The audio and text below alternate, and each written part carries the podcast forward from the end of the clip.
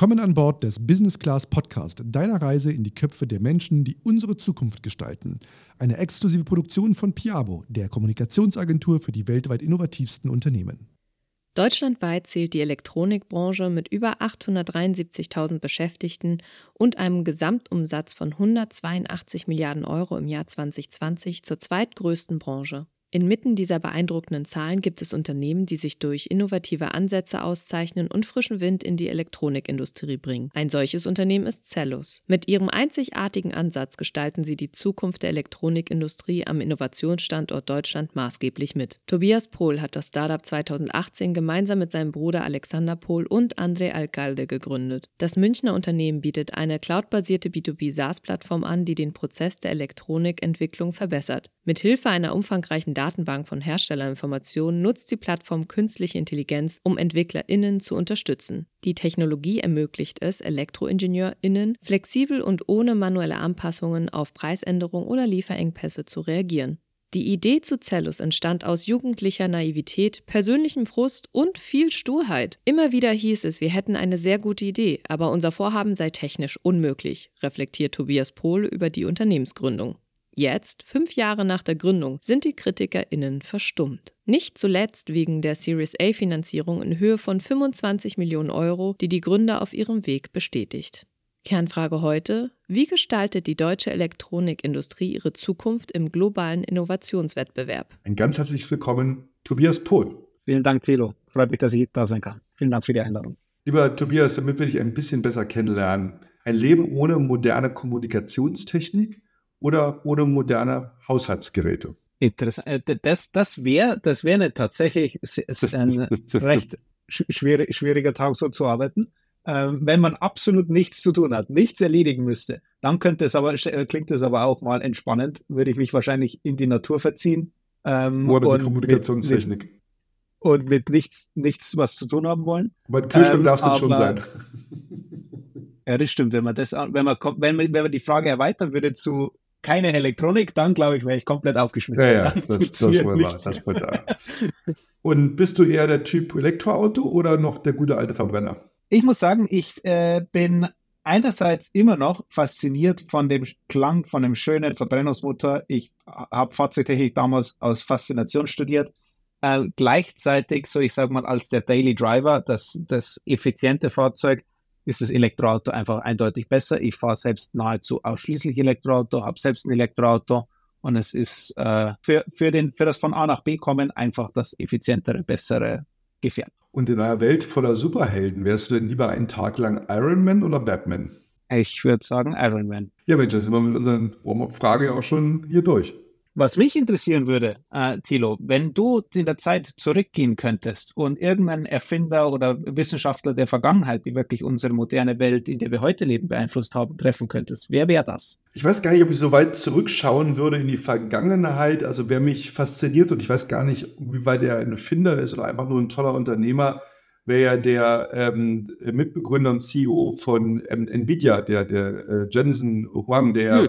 mit seinen letztendlich ja bahnbrechenden Beiträgen zur, zur Grafikverarbeitung, künstlichen Intelligenz und was da alles mit diesen Chipsets ähm, passiert, natürlich ja aktuell in aller Munde ist. Und wenn man bedenkt, wie lange die Firma eigentlich schon im Markt ist und wie viele Höhen und Tiefen die schon gehabt haben und jetzt da ja wirklich absolut zu Höhenflügen aufzunehmen, glaube ich, das wäre ein unglaublich spannendes ähm, Gespräch, nicht nur aus dem Sinne der, der Erfindung oder der Idee, sondern auch äh, der Entwicklung der Firmengeschichte und der unternehmerischen Leistung, die da auch dahinter steckt. Insofern äh, gar nicht jetzt so weit in die Vergangenheit gegriffen.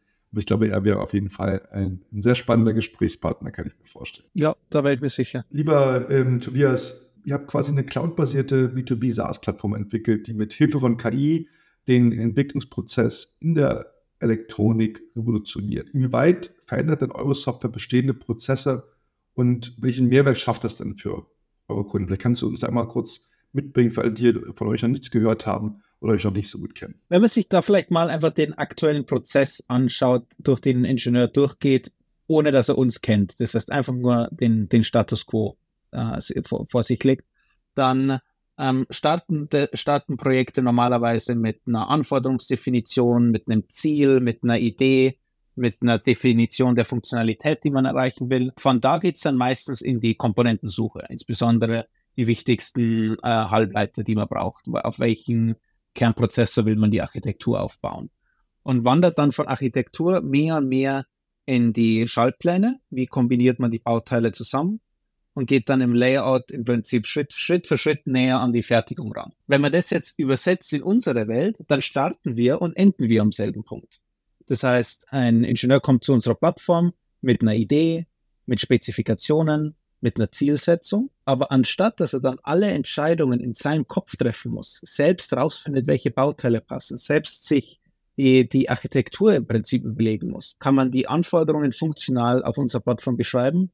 Und wir matchen das vollautomatisch mit im Prinzip, man kann sich vorstellen wie Minischaltungen, äh, wir nennen das Kubus, die im Prinzip den, äh, die Funktionalität widerspiegeln und auf Basis von dem vollautomatisiert Schaltpläne erzeugen und alle Komponenten auswählen. Das heißt, unser Algorithmus trifft die Entscheidung, ob jetzt ein ähm, Microcontroller von Infineon oder von NXP in das Design geht. Unter welcher Basis? Am Ende vom Prozess geben wir aber, das ist das, das meiste sind äh, technische Kriterien, das heißt, äh, welche Anforderungen der, User definiert sind. Ich, ich nehme mal ein Beispiel. Jemand hat definiert, ich brauche einen Temperatursensor, der über einen I2C-Bus mit einem Mikrocontroller äh, kommuniziert. Dann bedeutet das für einen Mikrocontroller, er muss mindestens eine Schnittstelle dafür frei haben. Und von dem gibt es dann normalerweise hunderte Anforderungen dieser Art. Äh, und auf Basis der wählen wir dann aus exportieren dann am Ende aber zu den Tools, die die Ingenieure kennen. Das heißt, die etablierten CAD-Tools, EDA-Tools, äh, die in der, im, im, im klassischen Prozess drin sind, wo dann unsere Ergebnisse optimiert und für die Fertigung vorbereitet werden können und dann wieder einfach eingegliedert in den normalen Prozess. Das heißt, wir starten gleich, wir enden gleich, aber schaffen in der Mitte zu einem ersten Schaltplan und zu einer Komponentenauswahl innerhalb von, ich sag mal, Größenordnung eine halbe Stunde zu kommen, anstatt von ein paar hundert Stunden manueller Entwicklungsarbeit. Die Fähigkeit, quasi flexibel auf Marktveränderungen zu reagieren, ist ja gerade in der Elektronikindustrie sehr entscheidend. Wie unterstützt dann äh, CEDOS Ingenieurinnen dabei, schneller und effizienter Anpassungen vorzunehmen und da innovative Lösungen zu entwickeln? Also das, was du gerade gesagt hast, ist sozusagen ja der Prozess, ich habe eine Idee und ihr helft dabei, sozusagen dort schneller eben ähm, die Zeit zu verkürzen, weil ihr sehr viele Vorschläge dann schon macht und Dinge auch selber auswählt. Aber wie ist es sozusagen, wenn es auch um Anpassungen geht, bestehender Systeme und Anlagen?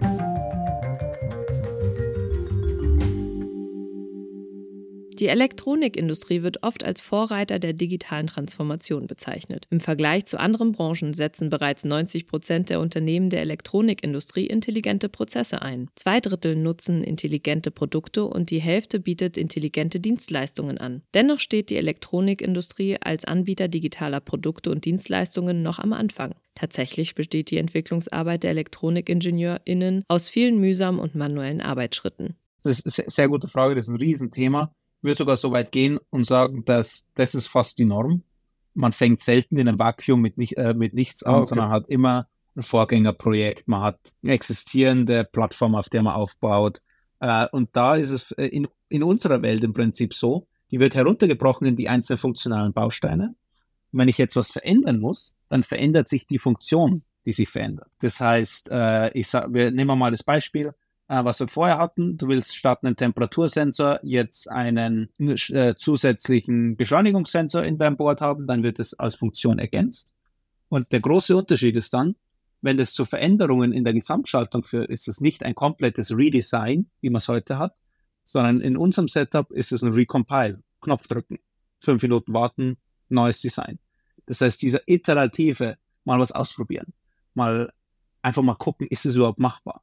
Ähm, mal äh, drei unterschiedliche Designs machen und am Kunden tatsächlich testen. Das geht mit uns sehr, sehr dynamisch und recht leicht, weil der ähm, initiale Aufwand zu einem ersten Prototyp einfach viel geringer ist. Ist ja auch die Elektronikbranche jetzt nicht von Marktentwicklung und bestimmten Trends äh, gefreit. Ähm, welche Trends siehst du denn im, in der Elektronikentwicklung, gerade jetzt auch so in den nächsten Jahren? Und wie wird es sozusagen auch eure Plattform beeinflussen, beziehungsweise eure Plattform den Markt? Da gibt es jetzt echt viele Themen. Ich meine, eins, was sehr, sehr publik in den letzten Jahren war, war äh, Chipmangel, Knappheit an, an bestimmten Bauteilen. Da finde ich, ist das Wichtigste, dass man im Kopf behält, dass es nicht eine Knappheit an Elektronikbauteilen insgesamt, sondern es ist immer die Knappheit an dem einen blöden Bauteil, das man halt für diese Schaltung braucht. Und da ist, äh, sehen, ist das für uns ehrlich gesagt sogar positiv, weil das macht die Dynamik in, äh, einfach deutlich wertvoller. Ein Bauteil austauschen für uns ist auch da wieder ein Recompile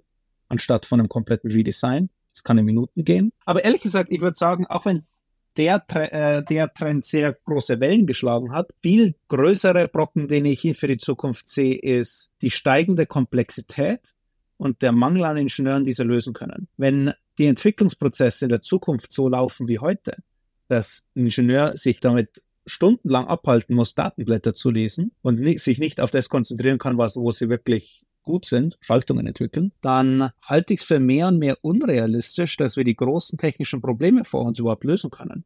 Das heißt, eigentlich, meiner Meinung nach, führt kein Weg an mehr Automatisierung in der Elektronik vorbei, weil es einfach die, es gibt einfach die Ingenieursmanpower nicht mehr. Oder nicht.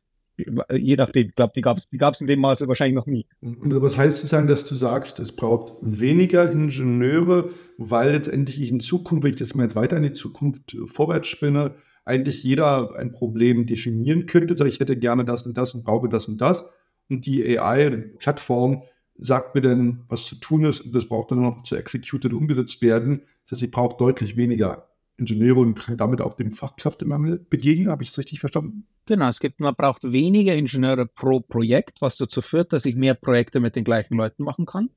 Ich sehe das eigentlich recht ähnlich zu, wie es in der Softwarewelt passiert ist in der so äh, Softwareentwicklung vor 50, 60 Jahren war es normal, dass es sehr viel Maschinensprache noch gab, dass ich sehr Low-Level-Sprachen habe, dass ich mit Assembler programmiere. Und in der modernen Welt mit Hochsprachen, Code-Generatoren bis hin zu Extremen wie einem Website-Baukasten können deutlich mehr Leute in deutlich kürzerer Zeit komplexe Software aufbauen. Und das hat nicht dazu geführt, dass wir jetzt weniger Softwareentwickler haben wie vor 20 Jahren, sondern es hat dazu geführt, dass die, die wir haben und idealerweise sogar noch mehr, noch viel mehr Probleme lösen können. Ich, und ehrlich gesagt, ich würde so weit gehen und sagen, dass die moderne Softwarewelt, in der wir leben und auch, dass wir von zwei Orten gleichzeitig miteinander so eine Aufnahme machen können, ist ein, ist ein Zeichen dafür, dass wie sehr sich die Welt weiterentwickelt hat und wie sehr wir höhere Komplexität mit den gleichen Leuten haben lösen können, weil sie bessere Tools haben. Ja. In eurer letzten Finanzierungsrunde habt ihr ja wirklich eine beachtliche Summe an Kapital eingesammelt, 25 Millionen Euro. Welche konkreten Schritte verfolgt ihr da jetzt und, und welche Ziele natürlich auch mit der Kapitalaufnahme? Was geht ihr da an? Was sind da eure Ziele? Weil ihr habt ihr gesagt, Mensch, da holen wir uns noch mal Geld von außen, um da jetzt richtig durchzustarten. Ein, einige Punkte dabei. Einer, das ist schon wahrscheinlich der, der größte, ist Weiterentwicklung und Optimierung von unserem Produkt und der Technologie. Wir, wir bohren schon ein sehr dickes Brett. Das braucht einfach einiges an Power, um das wirklich volltechnisch durchzuziehen. Da sind wir bedeutend weitergekommen. Es funktioniert technologisch im Prinzip mittlerweile über fast alle Produktkategorien aber da ist, es gibt noch einiges zu tun, ich sag's mal so.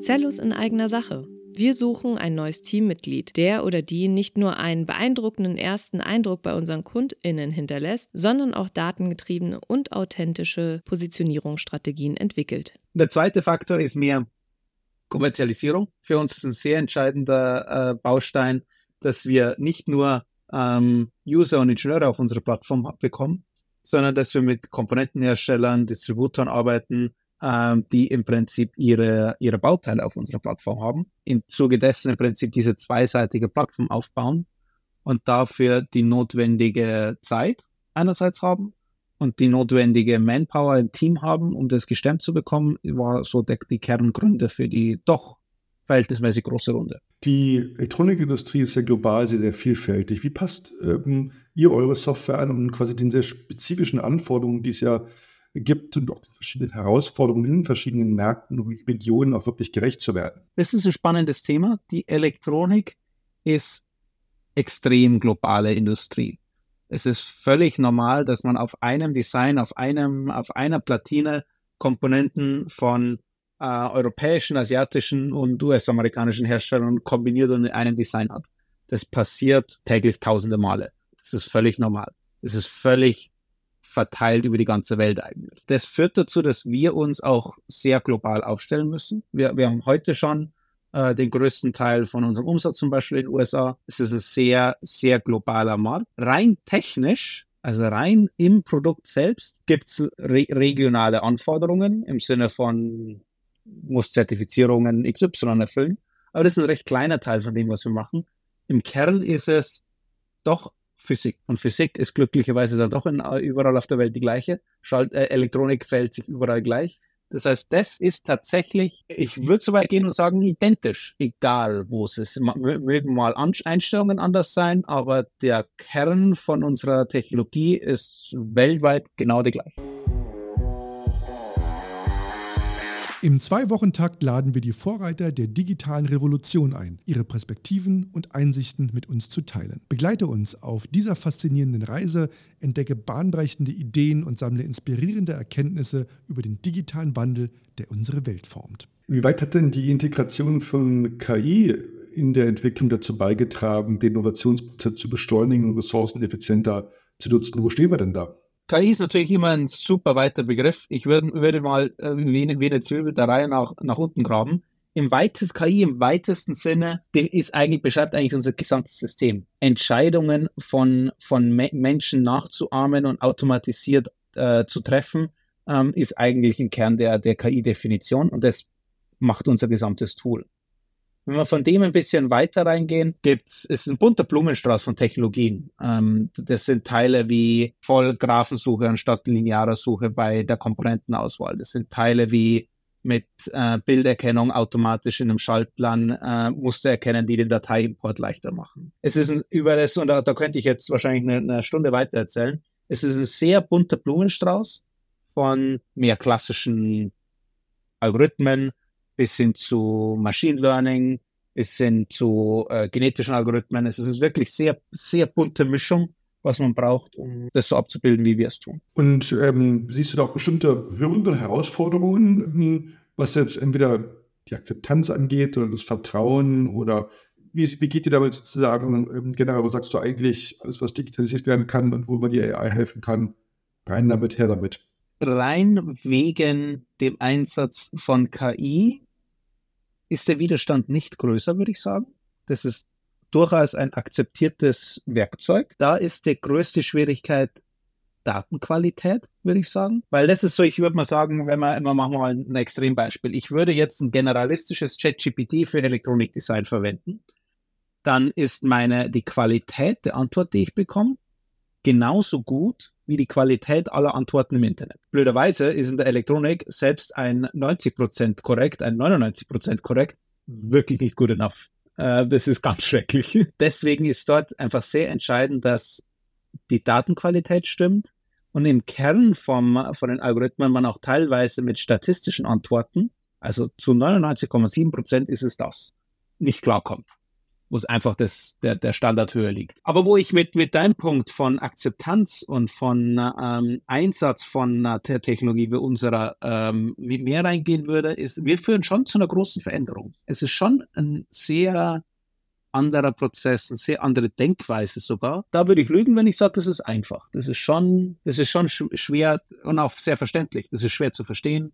Das ist eine äh, größere Veränderung. Das ist schon tough. Heute die Elektronikindustrie, ähm, Elektroindustrie generell ja eine absolute Schlüsselposition in der Digitalisierung im Großen und Ganzen. Hast du da persönlich eine Version, wie diese Integration digitaler Werkzeuge und Prozesse in der Elektronikentwicklung der nächsten Jahre aussehen wird? Ich würde hier mal, also da gibt es auch einige Punkte zu sagen, ich würde mal zwei hervorheben. Einerseits wirklich aus Sicht des Ingenieurs. Mein Ziel ist, dass Ingenieure sich auf das fokussieren können, warum sie Ingenieur geworden sind.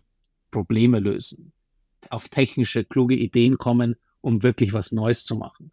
Und nicht Iteration 117 von der gleichen Schaltung wieder neu bauen oder äh, Spannungslevels in einem Datenblatt vergleichen, sondern sich wirklich auf komplexe, ich, ich, man könnte fast sagen, schaffende Tätigkeit konzentrieren, kreative äh, Aufgaben konzentrieren können und dafür so viel wie möglich Zeit freigeschaufelt wird, durch Automatisierung. Ein Thema, das ehrlich gesagt, wo, wo vielleicht fast noch wichtiger ist und so ein bisschen aus, aus Ingenieurssicht im Hintergrund steht, ich finde, dass die Komponentendatenblätter, wie sie in der Elektronik üblich sind, fast das Absurdeste sind der Elektronikwelt.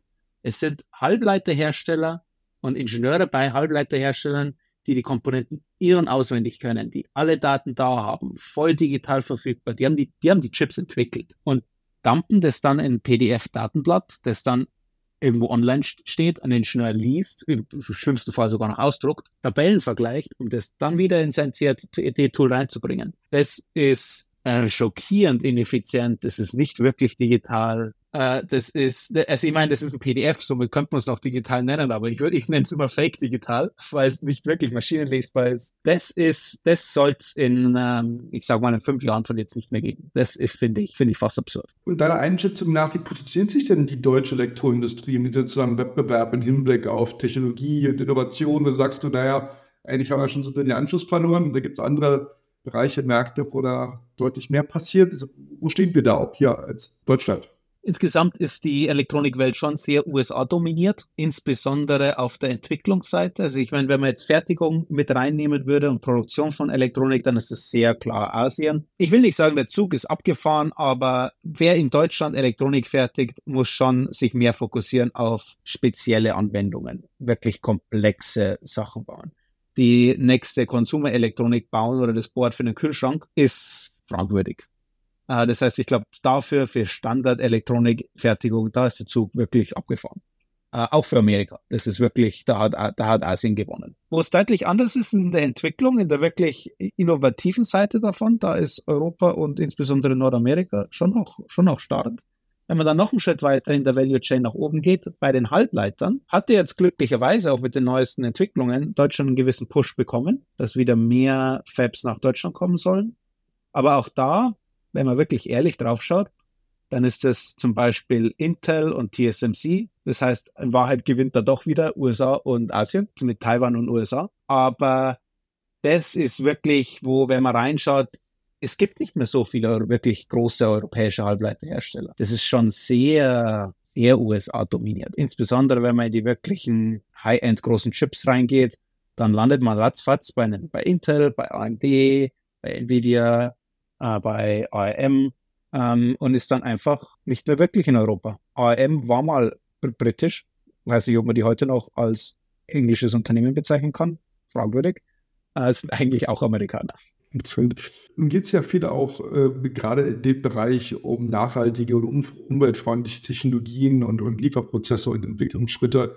Ähm, ist etwas, das auch ihr da auf dem habt und sagt, Mensch, so wie wir denn unser, unser Tool sozusagen hilft, ähm, dort Dinge zu bauen und zu konstruieren.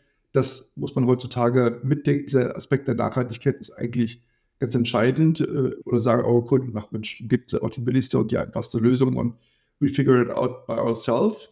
Das würde ich nicht so sehen, das kann man kaum mehr bringen. Also das ist wirklich, das macht, das, das, das wird nicht so gemacht. Es ist rein auf Elektronikfertigungsseite von uns aus Produktsicht recht weit weg. Das heißt, da ist unser Einfluss relativ gering. Da sind wir mehr in der Komponentenauswahl. Das war ein, Stichwort hier wäre zum Beispiel Rose Reach Compliant in der, in der Bauteilauswahl. Das ist ein Faktor, den wir, den wir mitnehmen können. Aber ich finde, dass hier fast der wichtigste ist. Wenn man sich mal anschaut, was passieren musste, damit viele große Energieverbraucher effizienter geworden sind. Ein Beispiel, ein Kühlschrank vor 20 Jahren und ein Kühlschrank heute. Dann ist sehr viel davon moderne Regelungstechnik, moderne Steuerung oder auch eine Heizungssteuerung, die digital ist und abhängig davon, ob jemand zu Hause ist oder nicht, hoch und runter fährt. Das ist aktuell, würde ich sagen, sehr davon limitiert, von welche Produkte gibt, welche Firmen gibt es, die wirklich Entwicklungsmanpower haben, dafür Lösungen zu bauen.